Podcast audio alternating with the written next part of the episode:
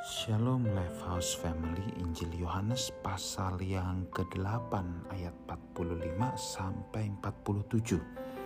Saya akan bacakan demikian firman Tuhan, tetapi karena aku mengatakan kebenaran kepadamu, kamu tidak percaya kepadaku. Siapakah di antaramu yang membuktikan bahwa aku berbuat dosa? Apabila aku mengatakan kebenaran, mengapakah kamu tidak percaya kepadaku? Barang siapa berasal dari Allah, ia mendengarkan firman Allah. Itulah sebabnya kamu tidak mendengarkannya karena kamu tidak berasal dari Allah. Saudara, kalau kita melihat konteks keseluruhan di mana ayat ini sampai muncul, konteksnya adalah di mana ketika orang-orang Farisi, ahli Taurat, orang-orang Yahudi pada saat itu ya menentang Yesus, menentang apa yang Yesus katakan. Padahal Tuhan Yesus mengatakan kebenaran. Dan di sana ketika mereka sedang berbangga dirinya sebagai anak Abraham, justru Tuhan berkata bahwa mereka bukan anak Abraham tetapi mereka anak iblis. Sebab kalau anak-anak Abraham itu pasti berasal dari Allah, pasti mengasihi Tuhan.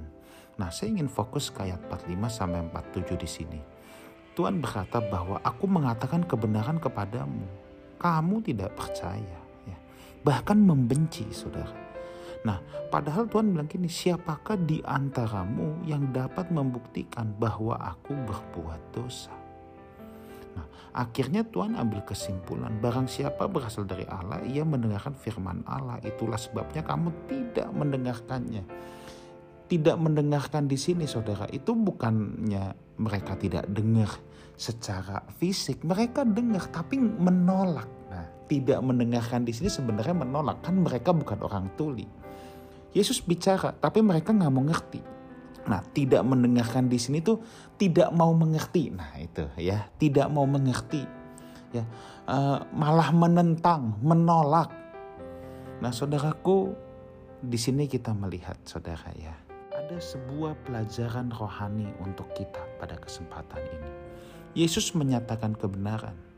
Orang-orang Yahudi pada saat itu banyak yang menentangnya bahkan mencari-cari kesalahan Yesus, saudara. Kenapa mereka menentang? Karena memang apa yang Yesus sampaikan tidak sesuai dengan filosofi hidup, nilai hidup mereka pada saat itu. Nah sekarang apa makna rohani buat kita? Saudaraku kadangkala sering kali kalau kita belajar firman, kita mendengarkan firman, ya sering kali itu menemplak akan hidup kita sering kali itu membuat kita bahkan bisa jadi tersinggung saudara mendengar firman.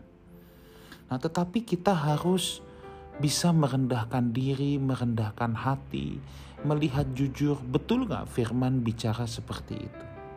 Kalau iya saudara ya kita jangan sampai menolaknya. Apalagi menjadi mencari-cari kesalahan si pemberita firman. Apalagi kalau kesalahannya tidak ditemukan, akhirnya yang diserang adalah pribadi.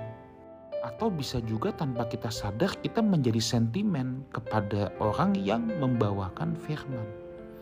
Nah saudara, itu jangan sampai menimpa pemikiran kita atau cara kita hidup saudara. Kalau firman Tuhan datang kadangkala memang pasti firman Tuhan itu bukan hanya menguatkan tetapi juga menegur dan mengoreksi. Ada banyak orang hanya mau dikuatkan tapi nggak mau ditegur dan nggak mau dikoreksi.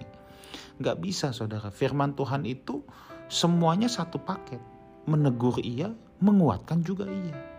Ketika ia datang menguatkan, puji Tuhan. Ketika ia datang sebagai teguran, puji Tuhan juga. Jangan menjadi tersinggung, jangan justru menjadi sentimen kepada pemberitanya.